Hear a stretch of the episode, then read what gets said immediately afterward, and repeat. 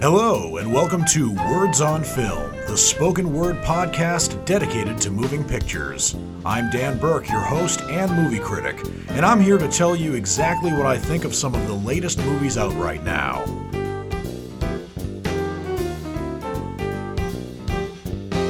For this show, I'm reviewing a few relatively new films. I think one is brand new, as in it came out the week of April 17th through April 20th. The other ones are not quite as new, but they've come out over the last couple of weeks. So this is my way of sort of playing catch up, especially considering that I didn't see a lot of brand, brand new films this week unfortunately i just didn't have the time so i am i'm still seeing movies that are in theaters sometimes. Some of them are only available on streaming, and ones that are relevant as well. So, the first movie I'm going to be reviewing for you is How to Blow Up a Pipeline. And this is not an instructional movie. I think it would be quite controversial if it was. It is an environmentalist action thriller, which IMDb tells me was made in 2022, not 2023, and was directed by Daniel Goldhaber. Eh, who co-wrote the screenplay with two other people, and it is real. It relies on ideas advanced in the book of the same name, written in 2021 by Andreas Malm. And I have not read that book, but after seeing the movie, I'm very actually pretty curious to read the book. Although it's it's not an entire basis, or rather, the movie is not entirely based on the book, or it's just inspired by it. And it's definitely a, a, a movie that is going to raise some eyebrows, certainly. And it's about these Gen Z uh, activists who are rebels, who are taking the issue of climate change into their own hands, and some might say very controversially. There are nine millennials, all of whom have their stories told in this movie. Uh, we're we're all given really good introductions to each and every one of them, but the two main protagonists are Theo and Xochitl. Uh, Theo is played by Sasha Lane, and Theo is a woman, by the way. I'm not sure what Theo's full name would be, but that that's indeed the, the name we're given. And Xochitl is played by Ariela Barer and they are best friends who are now in their 20s who grew up in Long Beach, California, one of the most polluted cities in the United States and home to multiple oil refineries, which is actually news to me. I, have been to California, but I haven't been as south as Long Beach, but I would imagine a name like Long Beach would attract a lot of tourists who might probably be disappointed. But but anyway, when Xochitl's mother dies during a surprise heat wave, which Xochitl attributes to climate change, Xochitl becomes disillusioned with the slow progress of her campus divestment campaign.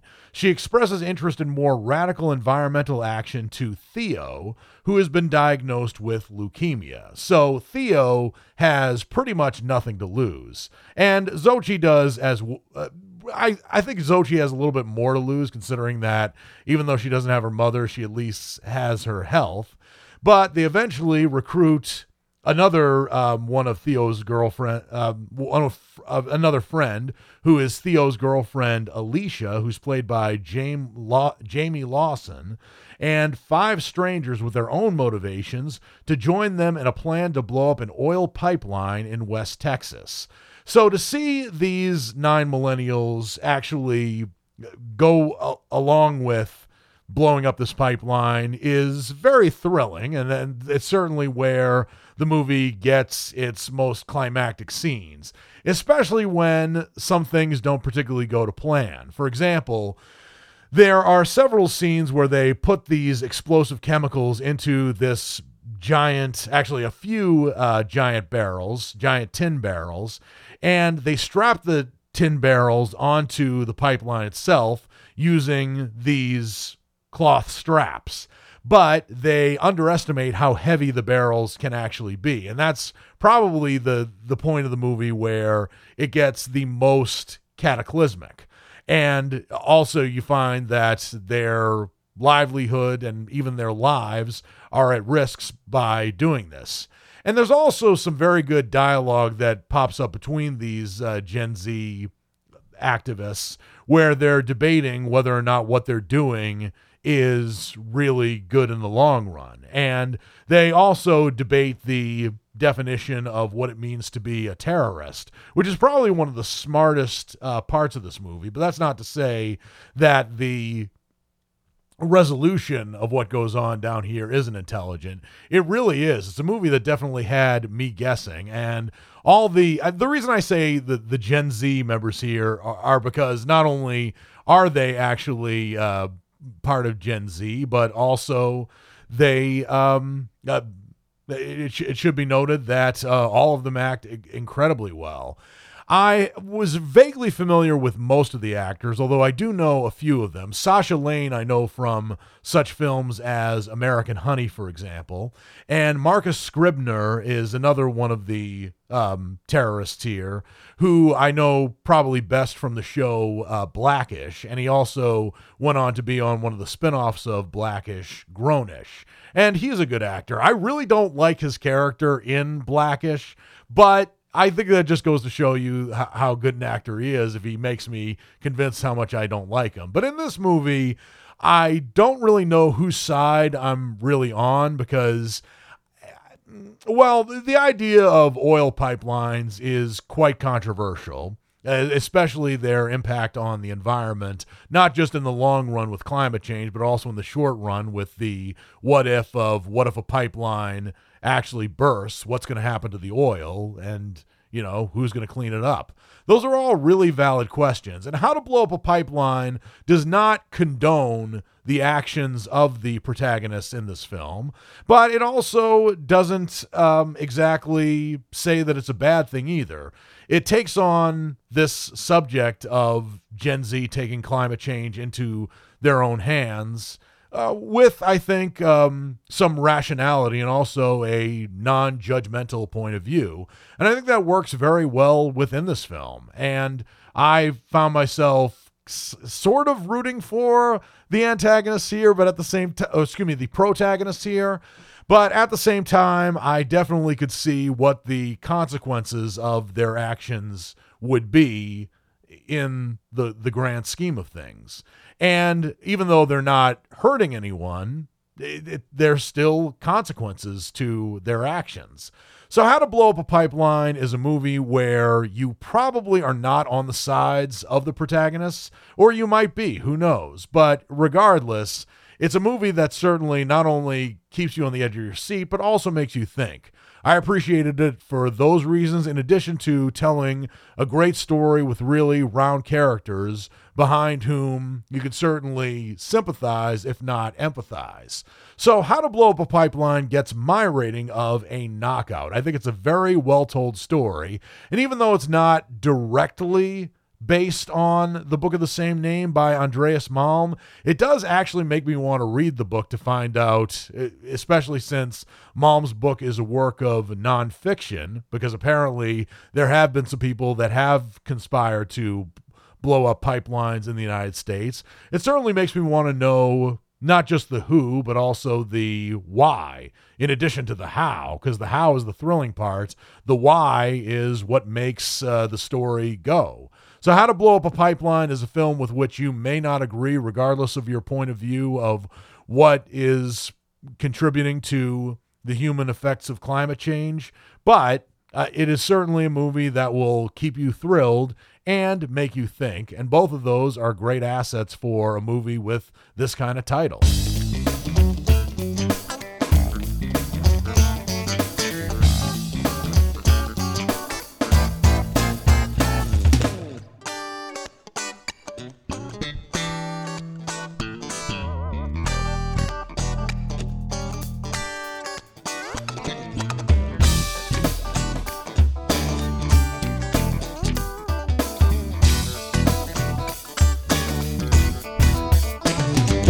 To Words on Film, the spoken word show dedicated to moving pictures. I am your host and movie critic, Dan Burke.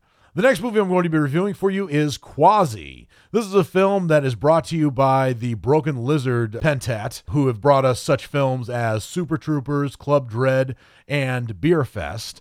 And this is Broken Lizard's first film since 2018 Super Troopers 2, which I thought was okay, but I definitely didn't think that it lived up to the original film, but I, I, I, thought it was all right. I guess it was giving the fans what they wanted, but the original Super Troopers was certainly not only uh, funnier, but also um, told a better story.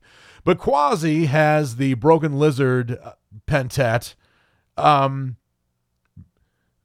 taking their comic talents and their storytelling abilities to medieval times.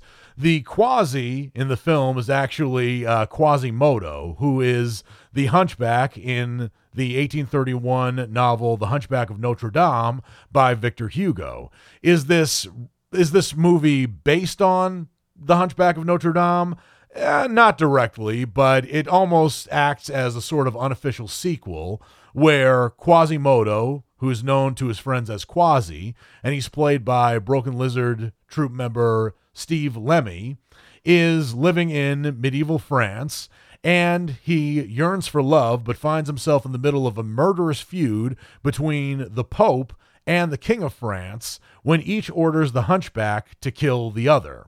And the director of this film is Kevin Heffernan, who is a member of Broken Lizard and also plays two roles in the movie Quasi. In fact, every single member of Broken Lizard plays two member uh, two characters in this film, and to their credit, they actually distinguish themselves from one another extremely well.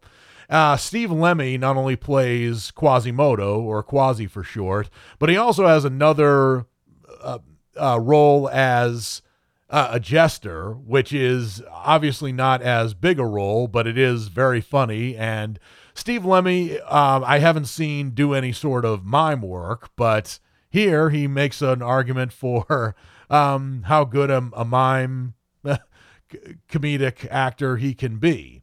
Also, you you have some other characters like, for example, uh, the Quasi's best friend, Duchamp, who's played by uh, Kevin Heffernan, who also plays the second, uh, or rather, the right hand man to the King of France, Henry Francois. And the King of France, who's only known as King Guy, is played by Jay Chandrasekhar, who who's been in uh, several, I think every Broken Lizard movie, and he's also done some directing work in non-Broken Lizard projects as well. And there's also the man with whom he has a feud, Pope Cornelius, who's played by Paul Soter, who also plays the the ruler of the torture chamber within the the French kingdom, whose name is Lucien.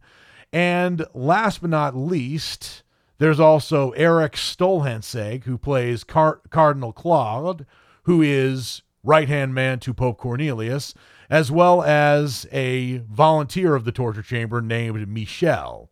And the actors in the film not only speak English and maybe with a little bit of French in there, but they also don't even try to put on French accents. And I actually think that's a very good move because none of the actors in this film are French. And if they tried to put on French accents, I think it might be funny for the first five minutes, but then eventually the the novelty would wear off. But I did actually like how they incorporated some French words as well as some very well known French songs into the story themselves. Uh, for example, when they want to say yes, they say we um, in in various points. And if I describe why it's funny, it won't be very funny either. But there's also another scene where they're in a tavern and they start to sing. But what do they sing? But Frere Jacques. But the enthusiasm that the principal Broken Lizard members, as well as the other actors in this film and the extras, put into singing Frere Jacques in a bar is actually pretty funny because I think that's more of a children's song than it is a bar song. But within the context of this movie, it really works. And also, while Quasi is, is in this conspir- conspiracy to kill either the king or the pope, he also begins um, a bit of a romance with the king's wife, Queen Catherine, who's not the king's first wife and probably won't be his last either. Either, and Queen Catherine, who is not French, um, I mean, not born French, and the woman who plays her isn't French either, uh, is played by Adrianne Palicki. And Adrianne Palicki is an actress who I haven't really known from other films. Maybe I've seen her in other movies and TV shows, but she plays definitely the straight person in this film, and I think she plays her very well, not to mention she's dynamic in her role and doesn't miss a beat. Unlike the Broken Lizard troupe, she doesn't wink or nod towards the camera, and I think that actually works for the comedic um, possibility for this film.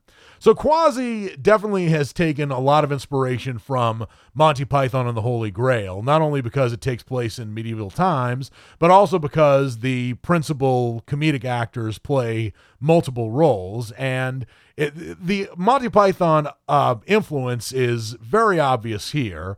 Uh, just in terms of their their effort in getting the setting right, but also acknowledging the silliness of the plot as well as American actors playing French people. And I think it works really well. I got a lot of laughs out of this film, probably definitely a lot more than Super Troopers 2, which I think was a bit more of a silly rehash of the original film that put Broken Lizard on the map. But this is probably the film, uh, the Broken Lizard film, at which I've laughed more than um, than any film they've done since Beerfest, which I think still stands as their funniest film. But Quasi, Quasi, excuse me, is a film that definitely made me laugh because not not only is it an absurd plot with uh, a reference to Victor Hugo that didn't really have to be there, but all five members of Broken Lizard aren't afraid to be silly, but they also acknowledge that they're telling a cohesive and coherent story.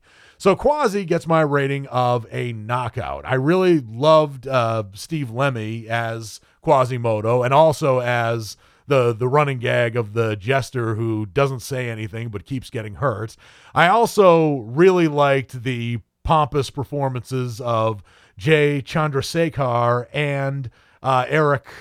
Uh, I'm sorry, Paul Soter as the king, whose character is known as King Guy, and Pope Cornelius respectively. I thought that the the scenes were there definitely having some sort of measuring contest, but I won't tell you what they're measuring. Although it's not literal, it's more figurative. But the way they keep uh, going at one another is very funny, and I think a lot of effort had been put into this film, not just in terms of its budget, which is noticeably a bit higher than most other Broken Lizard um, movies, but also the they had this big budget without losing focus on the laughs as well as the story, and I respect the hell out of Broken Lizard and the movie Quasi for that, in addition to the fact that Quasi certainly made me laugh.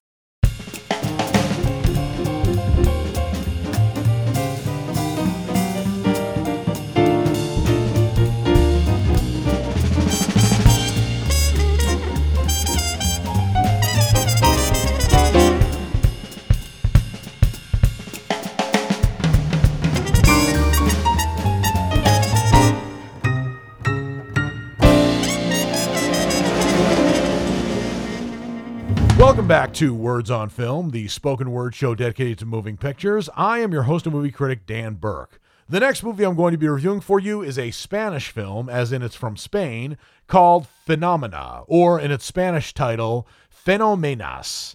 It is about three middle aged women who investigate paranormal events and are put to the test when their lead father Pilon disappears. This is actually inspired by a real story uh, and it takes place in 1987, where these three middle aged women are apparently having their most challenging um, paranormal investigation, especially when their, their lead priest disappears, as I said. The director of this film is Carlos Theron, and the three main women in the cast of this film, Phenomena, include Belen Rueda, Gracia Olayo, and Toni Acosta. And this film is primarily horror, but there's also some surprisingly funny moments in a film that I wouldn't have expected with the cinematography uh, that it has. It definitely takes place at night, and not only that, but also on a dark and stormy night. And uh, it it shows these uh, three women taking these uh, paranormal investigations very seriously, but it also shows them being put to the test in terms of what they know about the paranormal world and also what the paranormal people who are haunting this particular house um, have to show them, which they probably didn't know before. It's a film where if you don't speak Spanish, you're probably going to read the bottom of the screen, the subtitles, frequently, but I was uh, taken aback by how scary this movie was, especially considering that last week I saw the movie The Pope's Exorcist and was overall not particularly impressed with its take on an exorcism, which I'd seen in countless movies before, especially the 1973 movie The Exorcist. Here, this movie had what you might expect from three women being haunted by paranormal entities in a certain home but it also had some surprises, not just based on the people who survived this paranormal encounter, but also the process by which these three women are investigating these paranormal entities. And this is a Netflix film. It is only on Netflix and it premiered on Netflix on April 14th, 2023. I'm a little bit late to the party in viewing it, but I was very impressed by this film. Um, and it is definitely a film that had me particularly scared, but there were also some surprisingly funny moments that I didn't expect. There's one particular part where uh, they're, they kind of hint at a horror movie cliche, and then there's another side character who kind of reveals that this horror movie cliche may not be um, tied to the paranormal world. And the revelation behind that scene was uh, very funny to me. But th- this is a movie that certainly had me guessing, and it also had me uh, thrilled throughout, which is why I give this movie Phenomena, known by its Spanish name, uh, Fenomenas, my rating of a knockout. I think that the three actresses, uh, Belén Rueda, Gracia Olau, uh, Olayo and Toni Acosta worked together extremely well.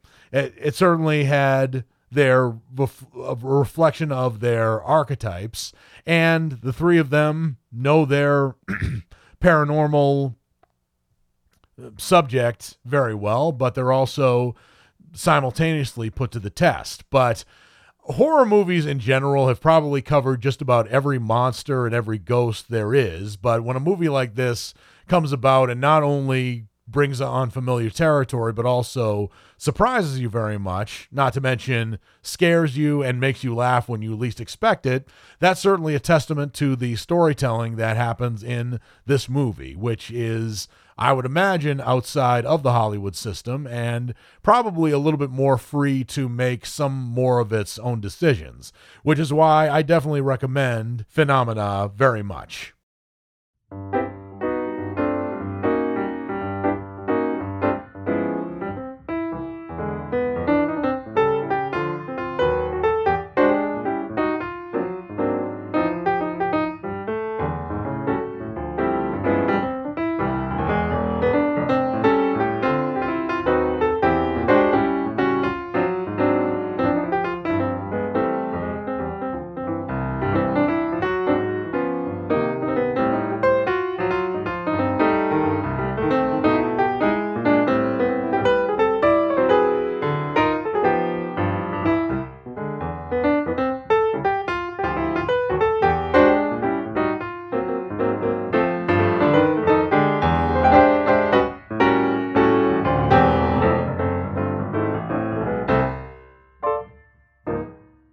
Welcome back to Words on Film, the spoken word show dedicated to moving pictures. I am your host and movie critic, Dan Burke.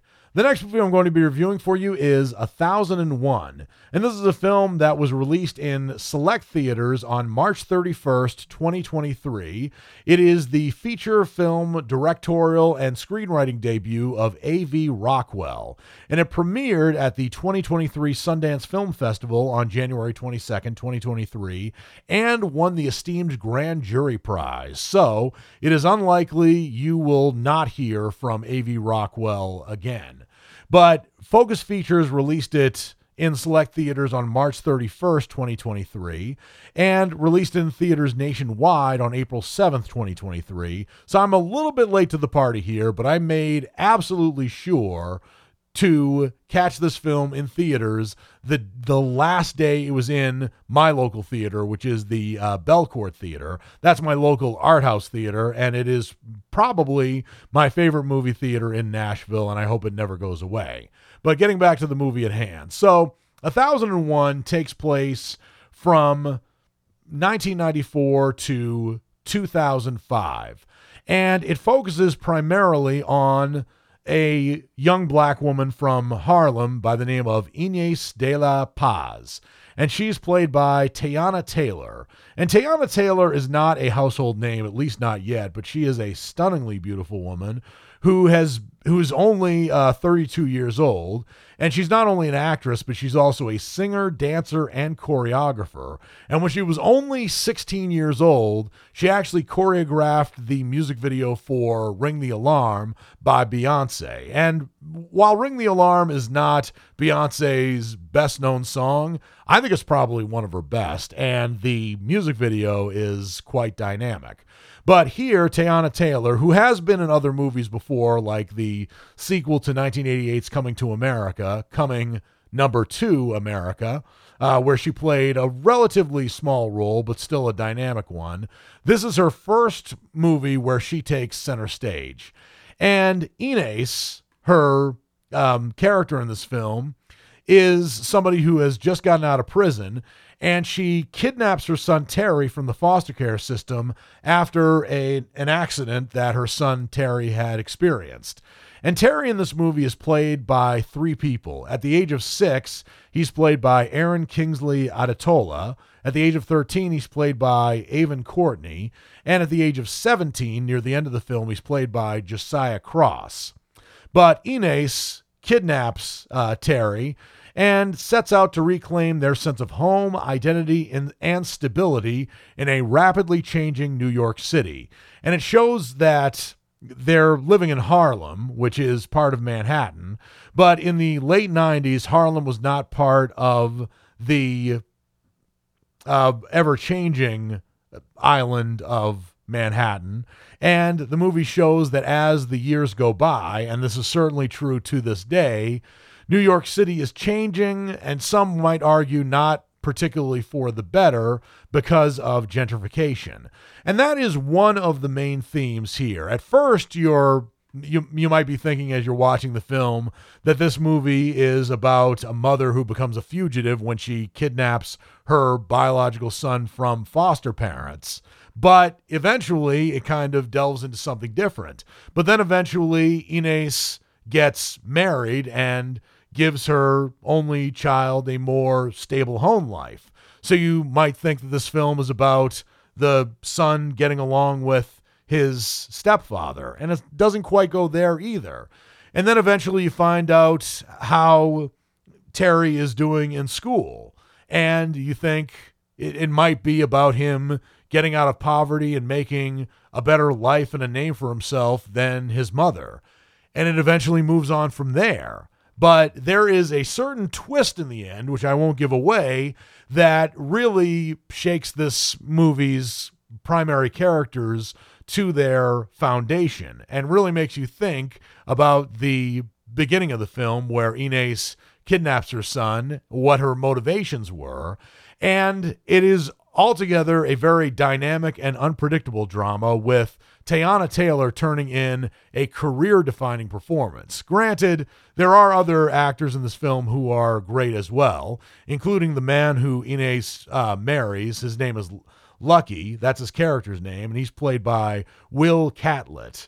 But the rela- the the grounding performance of Teyana Taylor definitely makes this movie. It, it could have gone a lot of different ways, and with Teyana Taylor's performance in particular, it could have been um, a, a great movie regardless of the story it was um, telling. But I did really appreciate how unpredictable this movie was, where you think based on certain uh, storytelling elements, particularly amongst films with a primarily African American cast, it could go one way or another based on other Hollywood movies we've seen.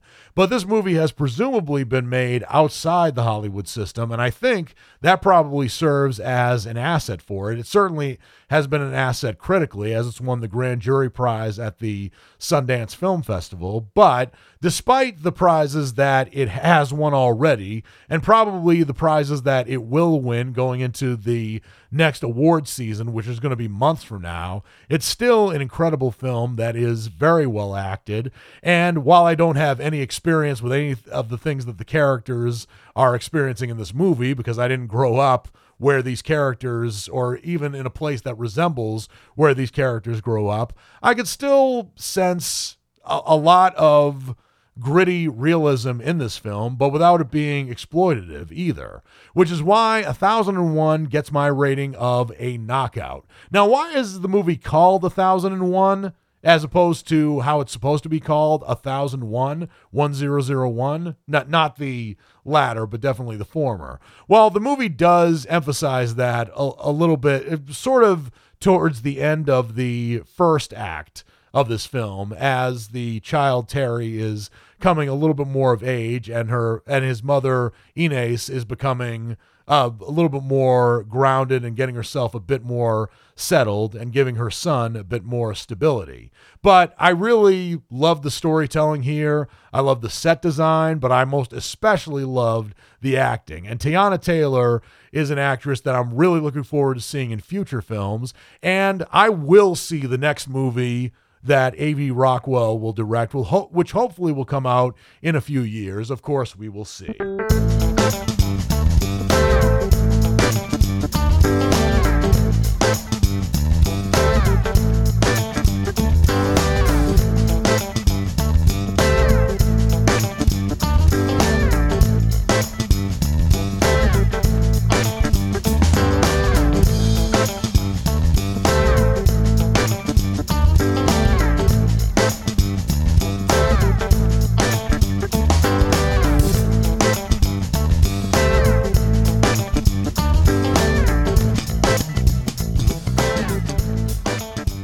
Welcome back to Words on Film, the spoken word show dedicated to moving pictures. I am your host and movie critic, Dan Burke. And now that I've reviewed all the movies that I have to review for you for this show, it's now time for me to get into my final segment, which is What's Coming Up Next.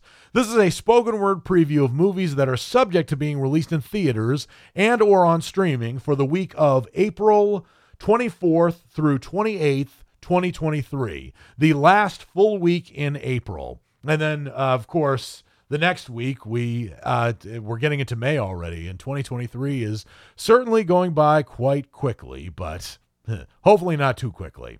But on April 25th, there are two films that are likely to be released on streaming rather than in theaters. The first movie is a horror thriller film called The Tank.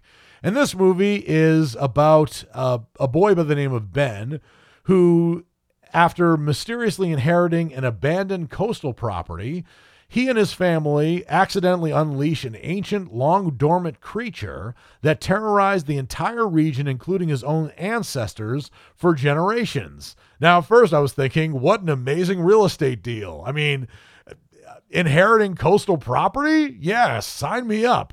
But yeah, I guess it's kind of one of those things where it's be careful what you wish for. The movie is uh, directed by and written by Scott Walker and stars Luciane Buchanan, Matt Whelan, and Mark Mitchinson. So, a couple of uh, familiar names there.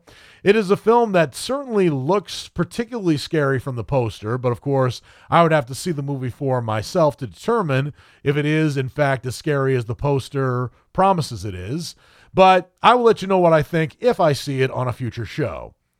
The other movie that is subject to being released in theaters and or on streaming for April 25th, which is a Tuesday, is Hungry Dog Blues. This is not a musical, this is a crime film. Although, yeah, I would love to see this as a musical, but it's about a it's about a small town in rural Missouri uh, about two estranged half brothers who live there who kidnap the lead witness against their incarcerated father in order to prove his innocence. The director and writer of this film is Jason Abrams, and the stars of the movie include Amy Hargreaves, Irini Gorovaya, CJ Wilson, and Jason Abrams, amongst other people. So, Jason Abrams not only directs and writes this movie, he also co stars in it and there are only nine actors who are listed on the main roster. So this movie might look a little bit more like a, a one act, or rather a, a, stage play, where there aren't very many um, location changes, but it still looks like an intriguing film. I can't guarantee whether or not I'll see it, but I'll let you know what I think if I do see it on a future show. Another movie that is subject to being released in theaters and actually on streaming for April 26th, 2023, which is a Wednesday, is a movie that's called Kiss Kiss. And this is a movie that may not be premiering in a theater near you, but it will be available on Netflix on Wednesday, April 26th, 2023. It's directed by Tomasz Konecki, who is Polish, I believe. Yes, he is he is a native of Warsaw, Poland. And Kiss Kiss, and I'm not even going to try to pronounce the uh, Polish name of this film, but it's about a relentless womanizer who will do anything to win the heart of a beautiful stranger, even if she, yeah, a womanizer who's a she, that's an interesting twist, in just two weeks' time is about to walk the aisle to say yes to another guy. Inter- okay, so maybe the beautiful stranger. Uh, wait a second. Okay, so I don't know if the beautiful stranger is a man or a woman, but the woman is a womanizer who's about to get married to a guy. That sounds really juicy. And even though I'm not a guy who really gets off on gossip, I do get off on a really good story, particularly a movie that is a romantic comedy. Uh, the actors in this film are all Polish, so I can't exactly say whether or not they're. Um, I've I've seen them in other things. My guess is probably not, but this is a movie that I probably will see, and if I do see it, I'll let you know what I think on a future show. But April 28th is a day where there are a lot of other films that are um, uh, probably going to be released in theaters near you. The most likely film to be released in the theater near you is a movie that's called Sisu, which is an action and a war film. And it's about an ex soldier who discovers gold in the Lapland wilderness and he tries to take the loot into the city where Nazi soldiers, led by a brutal SS officer, battle him. Now, I don't know any of the actors in this movie off the top of my head. They include uh, Jorma Tommila, Aksel Hennie, Jack Doolan, and Mimosa Willamo. But other than that, I don't I don't know these actors, or um, I, I probably couldn't tell you any other actors who are in this film. I can tell you that the movie is written by and directed by Jalmari Helander, whose name does not sound particularly American, and that's because it's not because Jalmari Helander is a Finnish director. He's from Finland. But man, this movie sounds amazing. I don't know, because this is probably a finished film, if this movie is going to be released in theaters near me. I'm checking actually my release calendar to see if it's coming out on Netflix, and it isn't. But this is a movie that I really, really want to see. It's probably coming out in art house theater near me. If I see it, I'll let you know what I think on a future show because the idea of one man hiding gold and taking on the Nazis sounds amazing. I can't tell whether or not this is a true story or if it's fiction, but any guy who battles Nazis is good in my book. So, Sisu's the name of the movie, and I may see it, but I'll let you know if, what I think about it if I do see it on a future show. Another movie that is that is more likely to be coming out in a theater near you is a movie that's called Are You There God? It's Me Margaret. And if that name of the movie sounds familiar to you, it's probably because it's the name of a best-selling book written by Judy Blume. And this is a book that I did not read when I was a kid. Actually, I do remember I tried to check it out of the library, and the librarian, with good intentions, actually said to me, I don't think you'd like this book. It's, it's a little bit more of a girl's book. So she recommended some other Judy Blume books uh, uh, to me as well. I think she recommended Tales of a Fourth Grade Nothing, which was a very good book. Judy Blume is an amazing writer, not just an amazing children's book writer. And this movie has probably been in development hell for some time because I know a lot of people, not just kids, also adults who grew up reading this book. But I actually do kind of want to read it now. But anyway, Are You There, God? It's Me, Margaret is about an 11 year old girl named Margaret who's coming of age particularly when her family moves from the cities from the city to the suburbs and she navigates new friends, feelings, and the beginning of adolescence, which probably means that she's going to be getting her first period very soon. So, looking back, I can kind of understand why my librarian decided uh, against having me read this book. Um, but now that I am a, a more grown, I'm 40 years old, I might be able to go back and and read this book, but I have read other books by Judy Judy Blume, like Tales of Fourth Grade Nothing, as I said, as well as its sequels, uh, Fudgemania and Super Fudge. In addition to, uh, then again, maybe I won't. The latter of which I really loved. That was an excellent book, even though, I mean, as an adult, I can read that in about a day. But anyway, Margaret, the titular character in this book, uh, in this movie, is played by Abby Ryder Fortson, who I honestly don't know, but man, some of the uh, supporting actors in this film are excellent. You have Academy Award nominee Rachel McAdams, Academy Award winner Kathy Bates, and Benny Safdie, who I don't think has won an Academy Award yet. But um, he and his brother Josh Safdie is, have certainly made some excellent underground films. So this is a movie that I believe I will see. And I might not be able to um, sympathize with it, but if I do see it, I'll let you know what I think on a future film, on a future show, not a future film. No, there is no Words on Film, the movie coming out, but yeah, maybe someday, but not anytime soon. Another movie that is subject to being released in theaters on April 28th is a movie that's called The Black Demon not the most original name, and given the roster of acting talent on it, it might not be coming out in a theater near you, but according to the poster, it is only in theaters. It's it's about a family who is stranded on a crumbling rig in Baja, which is in Mexico, and they face off a event against a vengeful mega, megalodon shark. Yeah, so megalodon means that the shark is huge, probably about the size of a whale. And that's not a good combination. Uh, I don't know if megalodon sharks actually exist or if they ever did exist. I don't know if they're still around to this day, but this movie is probably not keen on being scientifically accurate. The stars of the movie include Josh Lucas, Fernanda Urrejola, uh, Julio Cesar Cedillo, and Raul Mendez, amongst other people. Uh, Josh Lucas is the only actor who I know particularly well. And it's a movie that I might see, but I'm probably not going to make it my first choice. But if I do see it, I'll let you know what I think on a future show.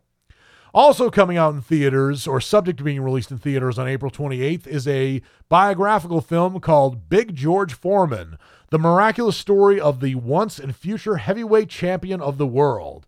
This is a movie I'm eager to see because I have the utmost respect for George Foreman, especially considering he, as well as Roberto Duran and a few other boxers, are amongst the only boxers who are still boxing in their 40s and still um, making a name for themselves in the boxing world.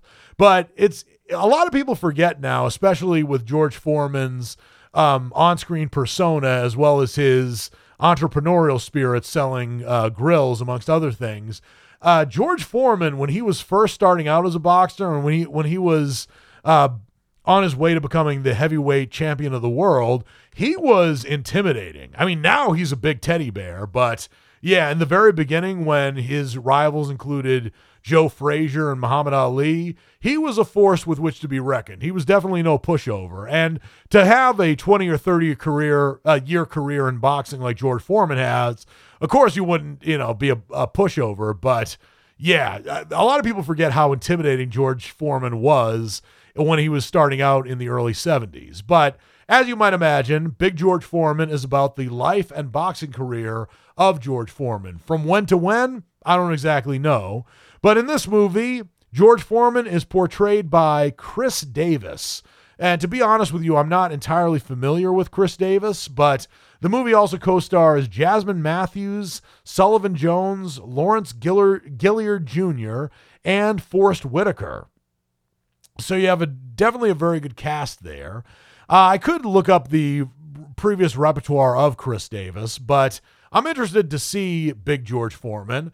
I'm wondering if they're going to cover the uh, Rumble in the Jungle, which was George Foreman's arguably most famous fight, which he lost. But, and he, he said he went through a two year depression after losing that match. And who could blame him for that? But he was actually present 23 years later at the Academy Awards when the movie about Rumble in the Jungle, When We Were Kings, won the Academy Award for Best Documentary. He and Muhammad Ali actually went on stage uh, at the Academy Awards to be given honorary Academy Awards themselves. So that was probably a bit of a blessing in disguise to lose for George for, to for George Foreman to lose that match. It definitely paid off for him in the long run. And you know, George Foreman is still doing well to this day. Um, so for that reason, I have the utmost respect for George Foreman being part of Muhammad Ali's legacy. Maybe not the legacy that he intended, but I'm getting off on a tangent here. Big George Foreman is a movie that will be probably in theaters on April 28th, 2023. It's a movie that I will see and I will review it for you on a future show. Another movie that is subject to being released in theaters on April 28th, although probably in select theaters, is a movie that's called Polite Society. This is an Indian film. I can't tell you whether it's a Bollywood film or a Tollywood film, but I'm guessing it's a Bollywood film. It's directed by and written by Nida Manzoor, but as Focus Features promises, and Focus Features is the American distributor of this film, this is not your typical Bollywood film. It's about a woman by the name of Ria Khan who believes that she must save her older sister Lena from her impending marriage. After enlisting her friend's help, she attempts to pull off the most ambitious of all wedding heists in the name of independence and sisterhood. Now, does this mean a song and dance? Uh, it might, but I'm not going to reveal for you what it actually um, entails. But Usually, I frankly, I ignore a lot of Bollywood and Tollywood films, but this movie looks particularly promising. And I'm not just saying that because an American company is distributing that, although that is an asset. But I give every movie a chance. It, it just seems like among the Bollywood films that I've seen, a lot of them are more or less the same. Of course, there are some standouts like Monsoon Wedding, Bride and Prejudice, Slumdog Millionaire, and the list goes on. Uh, although Slumdog Millionaire is a movie with Indian actors in it, not a Bollywood film, although it does pay tribute to some Bollywood films. It's directed by Danny Boyle, who's British. But anyway, a Polite Society stars Priya Kansara as Ria and Ritu Arya as her sister Lena. It looks like an intriguing film, and from what I can tell, there aren't a ton of other actors in the film who are not Indian. But it's a movie that I will see sooner or later, and I'll let you know what I think on a future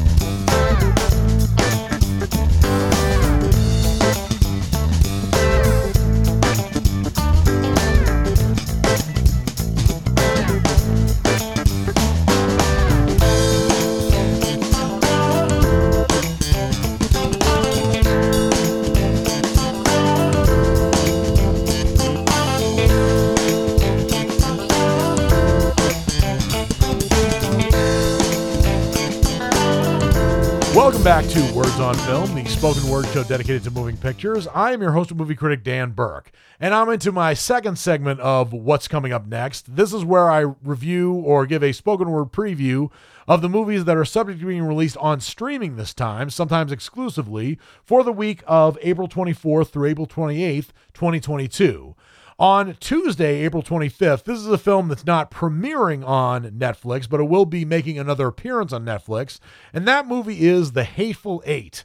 It's going to be appearing on Netflix in its original theatrical form, in addition to its episodic extended version form. I've seen both versions, they're both excellent. I really appreciated what they did with the extended version, making it a serial as opposed to just one movie and I, I probably uh, I, I can't exactly tell which one was better than the other. I think that the Hateful Eight, which was uh, the original version, which was three hours in and of itself, and had an intermission upon its original theatrical release, was definitely worth watching on the big screen. And unfortunately, it bombed at the box office just because Quentin Tarantino put a lot of effort into A, making it an epic film, and B, screening it in 70, mil, uh, 70 millimeter film, which is not cheap to do. I think Quentin Tarantino's efforts artistically were well worth it. Financially, it unfortunately wasn't, but I still commend Quentin Tarantino for going all the way, and I do think that history will commend him as well. But The Hateful Eight will be appearing in its original form as well as its as its serialized extended version on Netflix on Tuesday, April 25th, so check it out. On Wednesday, April 26th, as I said in the previous segment, Kiss Kiss will be uh, uh, premiering on Netflix. It's a Polish film that's a romantic comedy, and it definitely looks very intriguing. And yeah, it looks sexy as well. And there is one film that will be appearing on Netflix on Thursday, April 27th. This is not just appearing, but will be premiering on Netflix on that day. And the movie is The Matchmaker. Now, there have been some movies that have been called Matchmaker before. There was one film that came out in 1997, uh, which is a cult favorite that starred Janeane Garofalo and David O'Hara. But this film, The Matchmaker, is about an office work- worker who becomes powerfully infatuated with his beautiful intern. Ooh, that's that's risky. And he follows her to a desert resort overrun with bizarre focuses. Oh, excuse me, bizarre forces. I, I made a mistake. Uh, the movie is Middle Eastern. The director of the film is Abdul Mohsen Aldhabban. I really hope I pronounced that name correctly. And this man is uh, Saudi Arabian. So the movie is presumably Saudi Arabian too. But man, this, this is a risky uh, movie. It's a drama, mystery, and th- thriller that probably has some sexy elements to it as well. It sounds intriguing. It's a movie that I might see, and if I do, I'll let you know what I think on a future show. There's also another movie premiering on Netflix that's called AKA, and this is an American film and it is about a steely special ops agent who finds his morality put to the test when he infiltrates a crime syndicate and unexpectedly bonds with the boss's youngest son. The movie was co written and directed by Morgan S. Dalibert, and Eric Cantona is in the lead in this film. This looks very thrilling. I can't say whether or not it's going to be good, but if I see it, I'll let you know what I think on a future show. Well, that's all the time I have for this episode of Words on Film. I always love talking about movies, and I hope you liked what you heard. If you did, please subscribe and rate the show and leave comments if you can. I would love to get your feedback, even if it's more criticism than praise. This has been Words on Film. I'm Dan Burke, and until my next episode, I'll see you at the movies.